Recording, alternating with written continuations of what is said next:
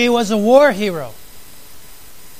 He received the Bronze Star with oak leaf cluster because during the Battle of the Bulge, he was able to save his unit from a Nazi ambush. He was in charge of a mechanized unit and the maintenance of that unit.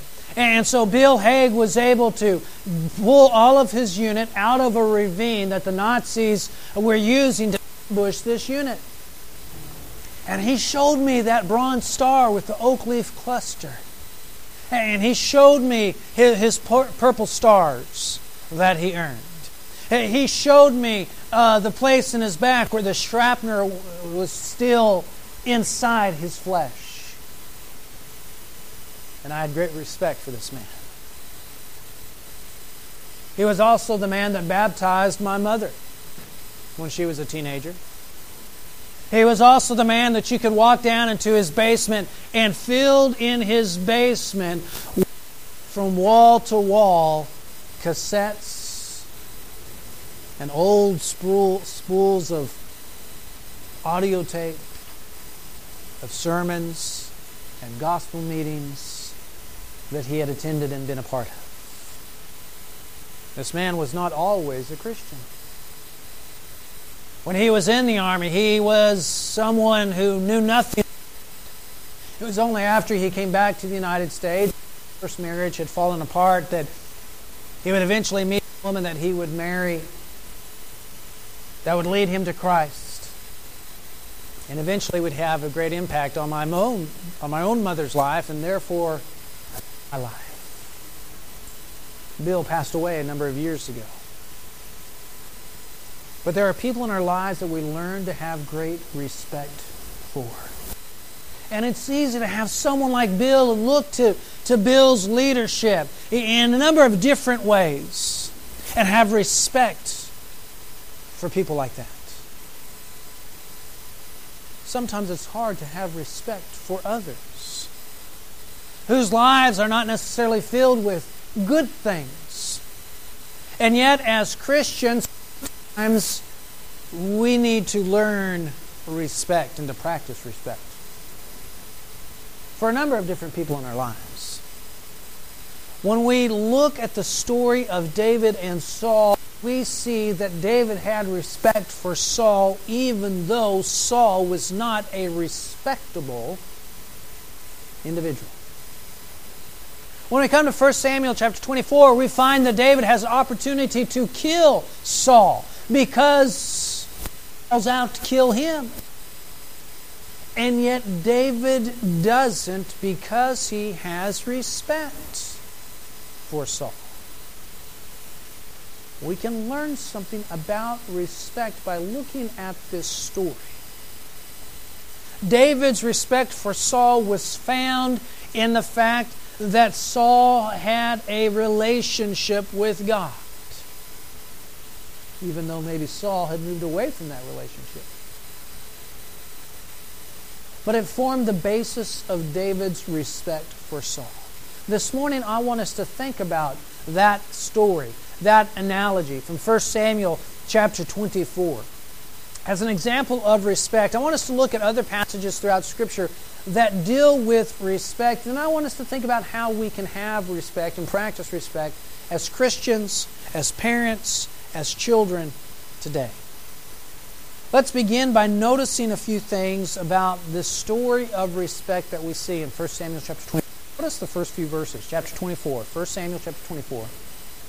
And as we begin to read, This, this might seem like we've, we've left off a, a good number of stories in our study of First Samuel. Uh, but remember, several weeks ago we, we looked at the story of David and Goliath and the idea that the battle belongs to the Lord. And so we're skipping over that to come to this one. But notice this story. First Samuel chapter twenty-four, verse one. It says, "Now when Saul returned from pursuing the Philistines, he was told, saying, 'Behold, David is in the wilderness of En Gedi.'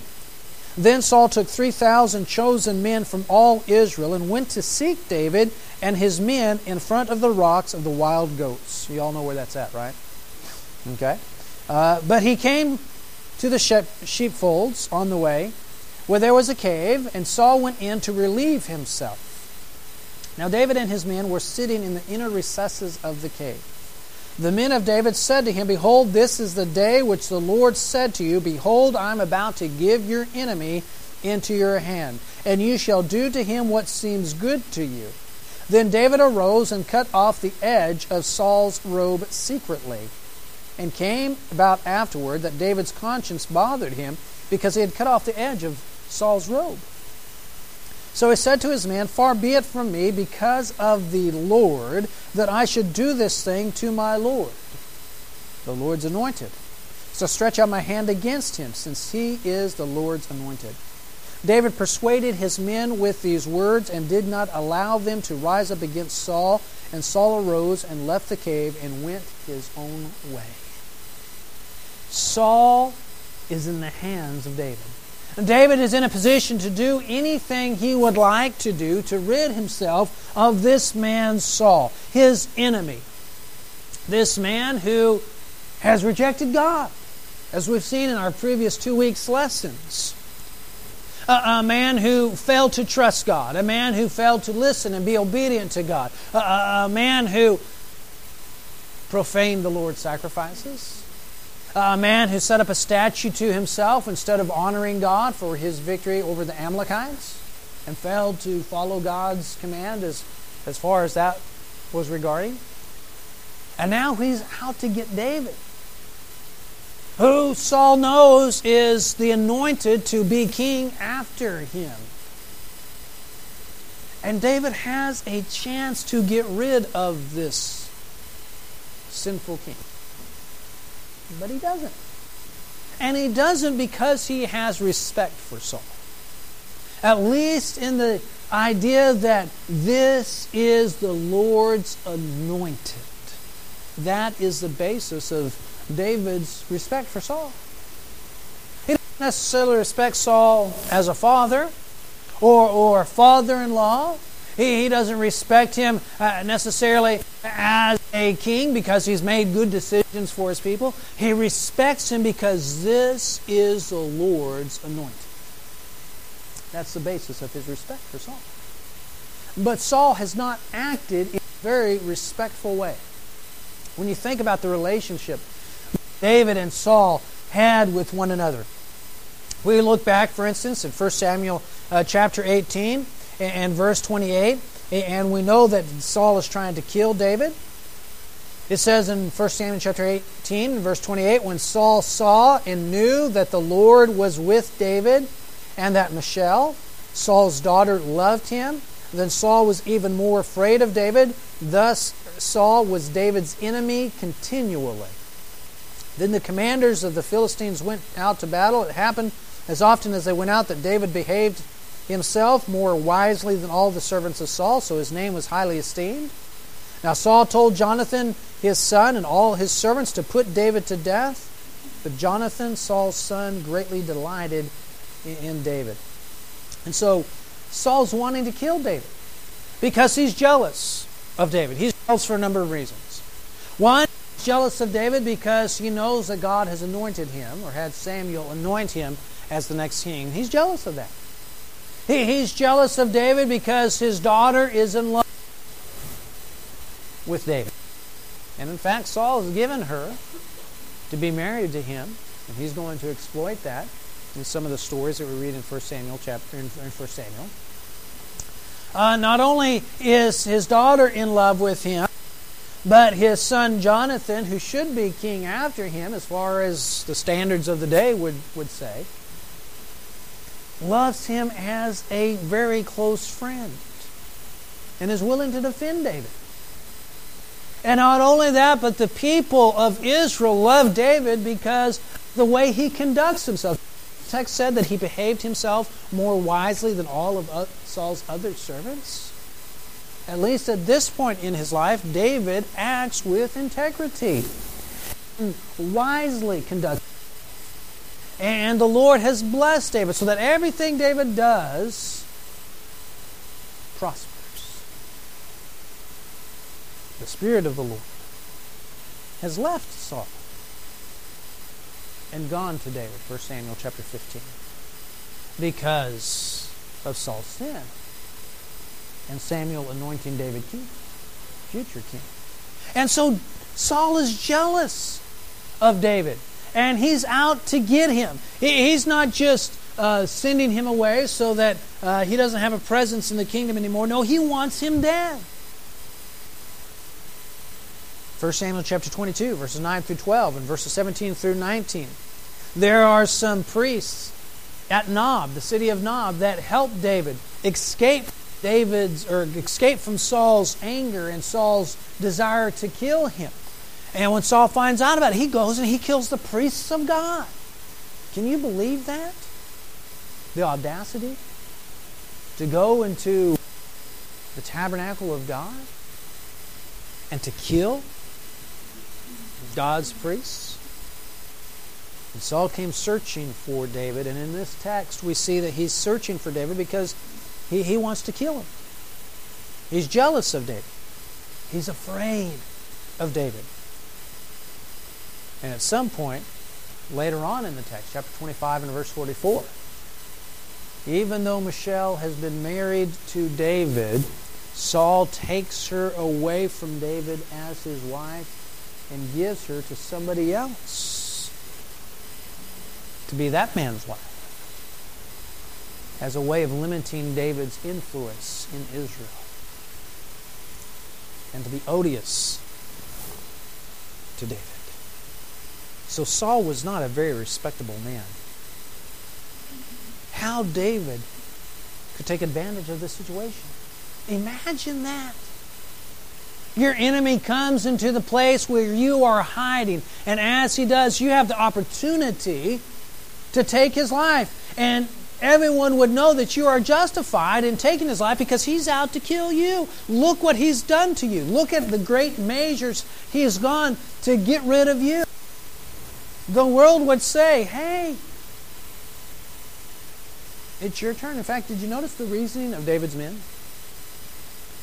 This is to fulfill what God said when he said he was going to deliver David or deliver Saul into your hands. They are reasoning with David. Look again at verse four. Behold, this is the day which the Lord said to you, behold, I am about to give your enemy into your hand, and you shall do to him as seems good to you. Now, does that not sound like good reasoning to you? You know how many people I hear today say, I'm just waiting for a sign.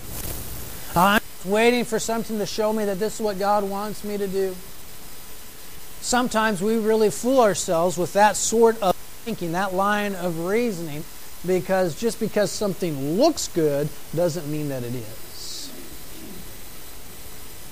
And David's say, look, David, certainly this is that moment, this is that opportunity that God said to you, I'm going to deliver your enemy into your hands. Man, and if I'm David, I'm thinking to myself, maybe they're right. Maybe that's true. But David didn't fall for it. Because David had respect for Saul, even though Saul was not respectable, and the basis of his respect was because this was God's anointed. God put this man in a position to serve as king. It's not my place to remove him as king. God hasn't given me that command. God hasn't told me to do that. Really, the basis of David's respect is his respect for God. This was God's authority. This was God's decision. I'm going to abide by it until God plainly changes that. And eventually God would. But you see, David has respect for Saul because God had placed him in that position. And so David refuses to kill Saul because he is his anointed. Look at chapter twenty-six, verses nine through eleven. We see something very similar. First Samuel chapter twenty-six, verses nine through eleven. David said to Abishai, do not destroy him, for who can stretch out his hand against the Lord's anointed and be without guilt? David also said, that as the Lord lives, surely the Lord will strike him. For his day will come that he dies, or that he will go down into battle and perish. The Lord forbid that I should stretch out my hand against the Lord's anointed, but now please take the spear that is at his head, and the jug of water, and let us go. So this occasion. And on this occasion, Paul or David comes and and he's again in hiding, and he sees the army of Saul there in the valley, and everyone's asleep, and they're able to sneak in. It was like the Delta forces of antiquity, right? And they're able to sneak into the camp, right to the king's head, and they have a chance to kill him in the silence of night with silent weapons. This wasn't even a sniper rifle led with a silencer on it. You know, this was weapons that you could use stealthily and quietly. But David says no. And did you notice his reasoning? This is the Lord's anointed. His respect for Saul was centered around the fact God put this person in a position of authority, and it's not my place to remove him. And he even extends his discussion beyond what we saw in the cave by saying his day is coming. God has his day. But he told me to make it his day. And so David says, it's not my place. And it's not your place, Abishai. Just take the jug of water, put your spear there so that they know we were here, what we could have done. And of course, if we had time to read the entire chapter, we would see that Saul wakes up as David is shouting uh, down to Saul and to his general saying, how come you didn't protect the Lord's anointed? But David had respect for Saul because of his position. David does not kill Saul because he's the Lord's anointed. He acknowledges his position. And Saul, in his part, acknowledges David's respectful behavior. Look back at chapter twenty-four and verse nineteen.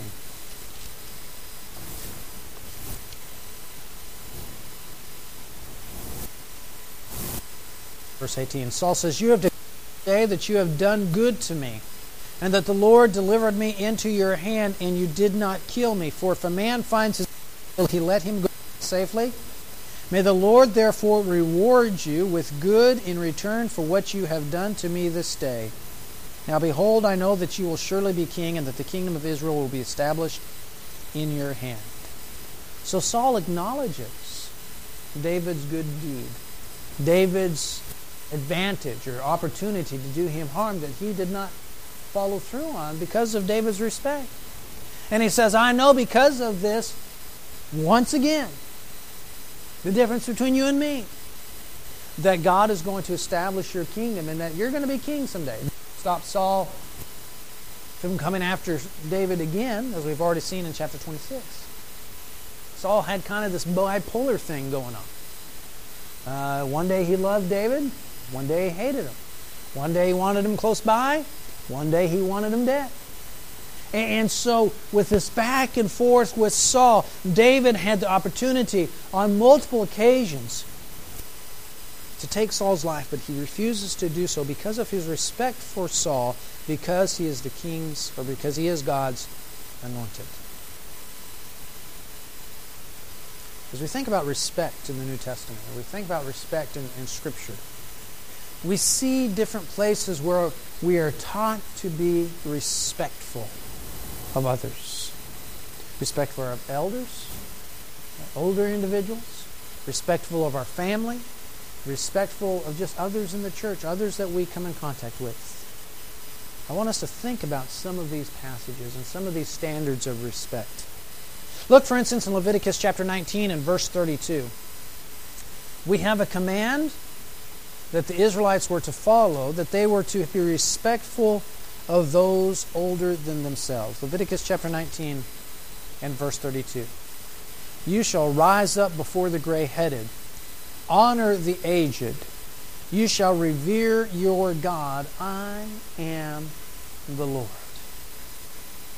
We certainly, as a people, don't follow this principle. Again, this was a command specifically for the people of Israel, but there's a principle here of respecting those older than ourselves. And yet, I've got to be honest with you, there are some folks that are older than me that when you look at their lives, they're not very respectable. And it would be very easy to say, well, that person has not lived a godly life, that person doesn't know anything about God, that person Uh, when you look at their life, it's just a mess. I'm not going to respect it. Did you notice the tie-in in the passage? Rise up in the presence of the gray-headed, the aged. Revere the Lord your God. In God's eyes, there is a connection between having respect and honoring the aged with revering Him. You see, just like David, I can look and I can see someone like Saul and say, you know, that person's not very, very respectful, but it is the Lord's anointing. God made that person. They may have made a mess of their lives, but God made that person. God's blessed them with long, long life. And so I'm going to ask them. When was the last time you saw someone stand or rise in the presence of the aged? Quite frankly, we might get a little insulted if we walk in the room and everyone stands up, right? Uh, what, what are you saying? You know, how old do you think I am? But there's a standard of respecting those who are older than we are simply because they are. And by showing them respect, we show our reverence to God. Our society has lost respect. We think about all the things that have happened in the last two, three years. There is a lack of respect for people in authority. There's a lack of respect for people that are older. There's a lack of respect generally for one another in our country. Our country is in turmoil. In large part, simply because people don't respect each other. They don't respect seniors. They don't respect enforcement. They don't respect the, the, the, the military. They don't respect those in authority. We need to practice respect. And as Christians, we need to demonstrate that and show that. As Christians, that we have respect for others. Children are to respect their parents. Look, as we are still in the Old Testament, Exodus chapter twenty and verse twelve. Honor your father and mother, that your days may be prolonged in the land which the Lord your God gives you. Paul echoes this in Ephesians chapter six and verse four. Verses one through four, when it says, children, obey your parents in the Lord, for this is right, so that your days uh, may go well with you. Okay, and so Paul echoes probably the Septuagint, the Greek translation of this passage here in Exodus. But you notice what Paul, what God says? Honor your father and your mother, so that your days will be prolonged in the, in the promised land where I take you. In most families, parents have the goodwill or the good Uh, life, the the the goodness of their children at heart, and so parents make rules and and discipline their kids, want good things for their kids, and if their kids would just acknowledge that and honor their father and mother, not roll their eyes at them, not talk about them under their breath, and be respectful and obedient, things will go well. Most of the time. Because your parents are trying to protect you from bad things in life. And so God says, Old Testament, New Testament, children, obey, honor your father and mother. Not just obey, Ephesians six, but honor them. I like to tell jokes about my dad, because my dad is a man that likes to tell jokes about himself. But every once in a while I've got to pause and just think about, was that honoring my mom and my dad by, by telling that joke? And so we have this standard that God has given us. In the New Testament, Romans chapter twelve, we have a standard for how we are to conduct ourselves within the church. And notice what Paul says. In Romans chapter twelve is this great passage in which Paul begins the passage, the, the section of Scripture, by saying, uh, be transformed by the renewing of your mind. Uh, present your bodies as a living sacrifice to God. And then he goes on throughout the rest of the cha- chapter to talk about different ways that we do that. But notice what he says in verse ten, in how we deal with each other. Be devoted to one another in brotherly love. Give preference to one another in honor. Not lagging behind in diligence, fervent in spirit, serving the Lord. Did you notice that? Give preference to one another in honor. And that is so hard to do. first of all, it's hard for me to give preference to somebody else, okay? I want to eat it on the board, okay? So if you want to go to Wendy's, I'm sorry, you might have to drive yourself, but I'm going to on the board, right? That's my preference. But as a Christian and as a husband, I'm going to give preference to somebody else. And as a Christian and a member of the church, sometimes I give my preference to some, to somebody else. And I do that in honor. This is God's creation. And so we need to live by that standard. There are some folks that struggle with that idea because it's it's contrary to how we are raised in our culture of serving ourselves. We, we listened to too many Burger King commercials that said, have it your own way. And we listened to too many McDonald's commercials that said, you deserve a break today. And so we have this concept in our culture and our society. Notice what Peter says, First Peter chapter two and verse seventeen, about how we are to treat each other. First Peter chapter two and verse seventeen. Honor all people, love the brotherhood, fear God, honor the king. Man, that is a tough passage.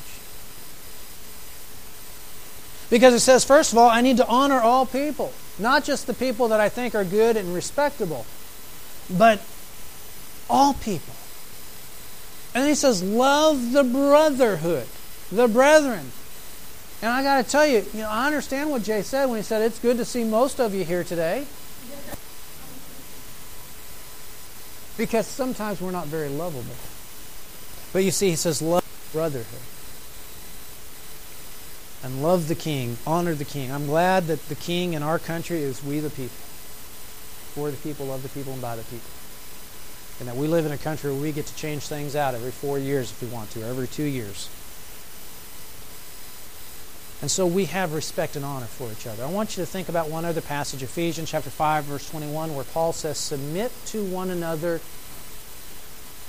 And Paul's talking there in Ephesians chapter five, verse twenty-one of the church at Ephesus. And he says, as a church, you need to submit to each other.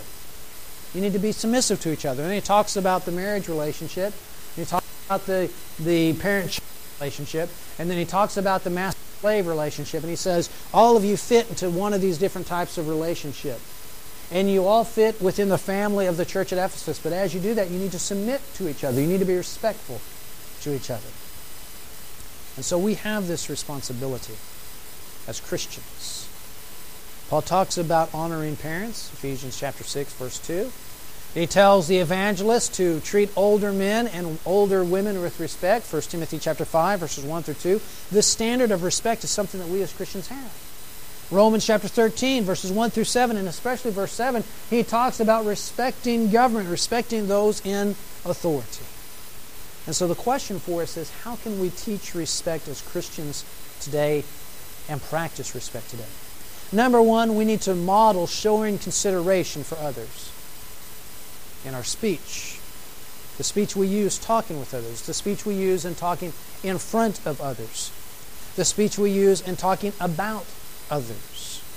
Do we talk about them in a respectful way? Secondly, in our personal conduct, we avoid behavior that is injurious to others. We don't just take other people's property. We don't break other people's property.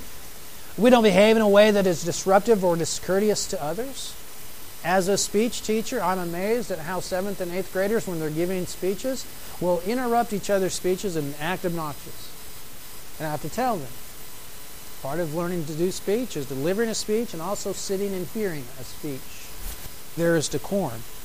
We don't disrupt. We don't discourteous. When we don't like what a candidate says, we don't go and block a highway so that no one can go and see that candidate. That's not respectable behavior. As parents, we need to train our kids to be respectful and to follow social norms. We train our kids by showing, modeling those things ourselves and correcting them when they practice or do things that are not respectful or respectful. Respectful or respectable. Part of being a parent is to take a child and to say, that's not right, and do it again. And we have to train our children to be respectful. David was respectful of Saul, even though Saul was not a respectable individual. And as Christians, one of the qualities God wants us to practice is respect. If you're here this and you want to be united with Jesus in his death, burial, and resurrection through baptism so that you can live life with him eternally, won't you come now? Together we stand and sing.